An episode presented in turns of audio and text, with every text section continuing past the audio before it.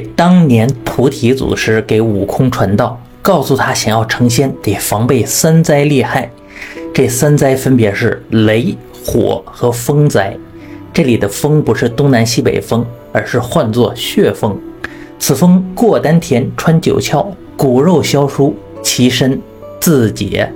90年代初啊，我们被派到长白山落水河工作，这里呢是东北最大的红松林木原始森林。我们来这里的目的是建设生态考察站，要深入森林的内部，面临很多未知的危险。于是呢，我们请了一位向导，是当地的林业局的一位守林员。对了，就是上一部给我们讲述穿衣仙故事的老黄啊，他在我们每天工作之余呢，都会给我们讲些这里曾经发生的奇闻异事，让这个枯燥的工作吧多几分乐趣。但我们这里的工作呢，其实说枯燥也不是那么枯燥，其实挺刺激的。在这片原始森林有着很多未知的神秘生物，是充满了危险。老黄呢本身是守林员，带着一杆猎枪，我们这边为了安全呢也是随身带着一些家伙，比如这个铁锹铁镐，这些既能工作又能防身。不过刚开始的那些天基本上也没有遇到什么危险的事儿，反而呢是东北的一种特产动物傻狍子来的特别多，经常跑到我们工作的地方找我们，是讨吃的也不怕人。我们就喂给他们几个饼干什么的，也算是百忙之中的一点小乐趣。可这乐趣没持续多久，就发生了一件可怕的事儿。那天啊，天色刚蒙蒙黑，外边就起了风，过一阵呢又有雪花飘进来了。于是我们就停止了工作，回营地休息。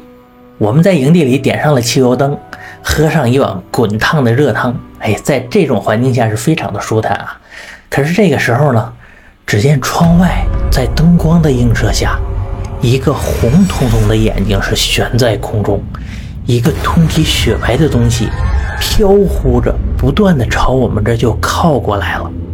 这老黄赶紧把猎枪抄起来，我们也各自拿上家伙，准备看看这到底是个什么东西，这么吓人。等这家伙走近了，我们仔细一看都乐了。原来呀，这不是什么猛兽，而是一只狍子。这个狍子怎么会长成这样啊？因为这是一只比较特殊的狍子，生有先天的白化病，所以它是通体雪白，眼睛通红，这很罕见啊。但是这个时候为什么会有狍子来我们这儿，而且还是单独过来？我们是抬头往远处一看，哎呦，这可不得了！原来呀，最远方的树林里是有着无数只绿油油的眼睛，正朝我们这儿望过来。这当然不是别的，正是一大群吃人的野狼。我们这才7、8个人，这狼至少有20、30只。今晚呢是谁都别睡了，守住这营地，否则真是九死一生。因为狼是非常狡猾聪明的动物，他们敢来我们营地转悠，那肯定是早就侦察过了，对我们这儿的情况肯定一清二楚啊。今晚怕不是凶多吉少了。您可能奇怪说，你们不是有猎枪吗？有事没事先对着这个狼群来一枪是吧？运气好的话，不就直接给他们都吓跑了吗？您这么想可就错了，因为啊，我们这个猎枪就这么一杆，您这一枪打到狼身上未必就能打死一头，起不了太多作用。而且呢，在动物里什么猛兽最可怕？受了伤的猛兽最可怕。当时啊，还有同事出主意，要不这样，我们在前面点一团篝火，是不是就安全一些？但这个想法马上就被我们否决了。有一些动物它确实是怕火，见到火它就逃跑了，但是还有一些猛兽啊，他看了火反而更兴奋，在不知道对方怕不怕火的这个情况啊，还是不要贸然行动。再说了，这里可是原始森林，你一个不小心，整个原始森林给烧没了，那损失我们可承担不起。但就这么僵持的时候吧，我们看出来这个狼群它有点不对劲儿啊。怎么不对劲儿呢？这个狼群没有头狼，狼是一种组织服从性非常强的动物，一般呢是群居生活，它一定要有一只头狼。没有头狼说明头狼出了问题，他们还没选出新的首领。但是他们为什么会来这儿来袭击我们？是因为这只白狍子啊？这可奇怪的是，这个白狍子不知道什么时候不见了。这个事情呢让人感到匪夷所思，正这么焦灼着呢，突然一声怪声传来。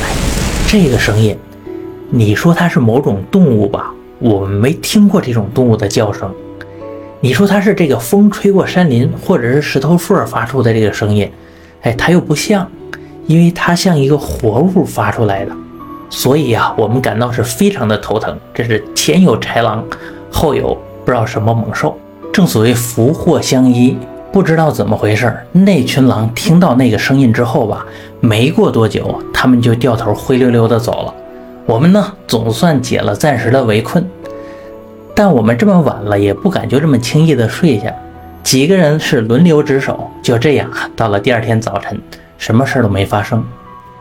于是我和几个同事就去到狼群昨晚出现的位置，跟着他们的这个脚印，想看看他们之前的活动迹象，看一下到底发生了什么。因为这群狼的行为很不寻常啊，一是没有头狼，二是这群狼似乎在进行长途的迁徙，昨晚似乎是路过我们的营地，所以没有发生真正的冲突。除了对狼群的探索，我们还想看看昨晚吓走狼群的到底是什么东西，看能不能找到一些线索。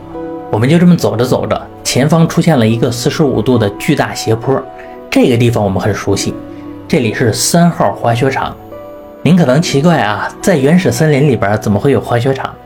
其实是在这里工作久了，最重要的呢是要给一些地方命名，不然你很容易迷路，而且大伙交流起来也很麻烦。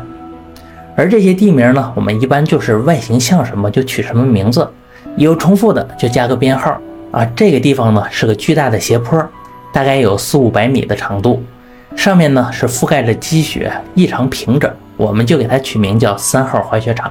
在这里我们发现一个熟悉的身影，正朝我们这边看呢，那就是昨晚看到的白色袍子。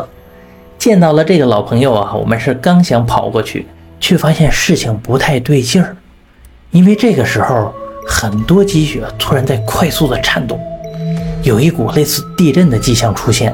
那只白袍子呢飞快的就跑走了。我们正纳闷呢，朝上一看，好家伙，在3号滑雪场的顶端正有一个巨大的球体朝下边滚过来。这时候我们这一个搞气象的同事就闹了，不好，是重力风。这个重力风是什么东西？大家都知道啊，只要是在地球上的东西它都要受重力的影响，哪怕它是看不见摸不着的空气，这空气一流动它就变成了风，而这个风它也是受重力影响的。尤其是在寒冷地区，一些冷湿气流被压缩的密度很大，而这种高密度冷空气团受重力的影响更加明显。简单的说，这个风就像个球一样在地上滚得比吹得还快。最为要命的是，里边还夹杂着各种冰块、碎石、树枝，就这么从山顶朝下方滚了过来。这并不是雪崩啊，因为这里边没有那么多积雪，也没有那么高的山啊，不会形成雪崩。但是你如果找不到任何遮挡物，在这个重力风里面，风中的碎石子儿是碎冰块，就会像磨砂机一样把你身上的这些皮肉啊全给磨下去，变成一具白骨，非常恐怖。这也就是我们开头所说的血风，跑肯定是来不及了。于是我们就急中生智，用手中的铁锹在原地是反向挖了一个雪洞。这个雪洞后面有一块不大不小的岩石，正好可以做遮挡。我们3个人呢蜷缩在这个雪洞里，拿着一块毡布将前边这个洞口遮上了。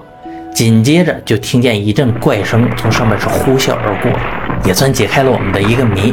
这就是我们昨晚听到的那个仿佛怪兽的声音。原来呀，就是重力风往前滚动发出的。这股风从我们头顶经过，整整吹了10几分钟才算停下来。等外边没动静了，我们才敢从这个雪洞里钻出来。这外边一切异常的平整，都是被重力风啊打磨过的，美丽而恐怖。这也许就是3号滑雪场所形成的一个原因。昨晚那群狼是不是因为害怕重力风而逃散的呢？这个狼王是不是也因为这个重力风而死的呢？这我们就不得而知了。总之呢，猛兽再可怕，也要屈服于大自然的威力。这个呢，就是我以前在长白山的一些见闻，希望你能喜欢。我是老优，我们下期见。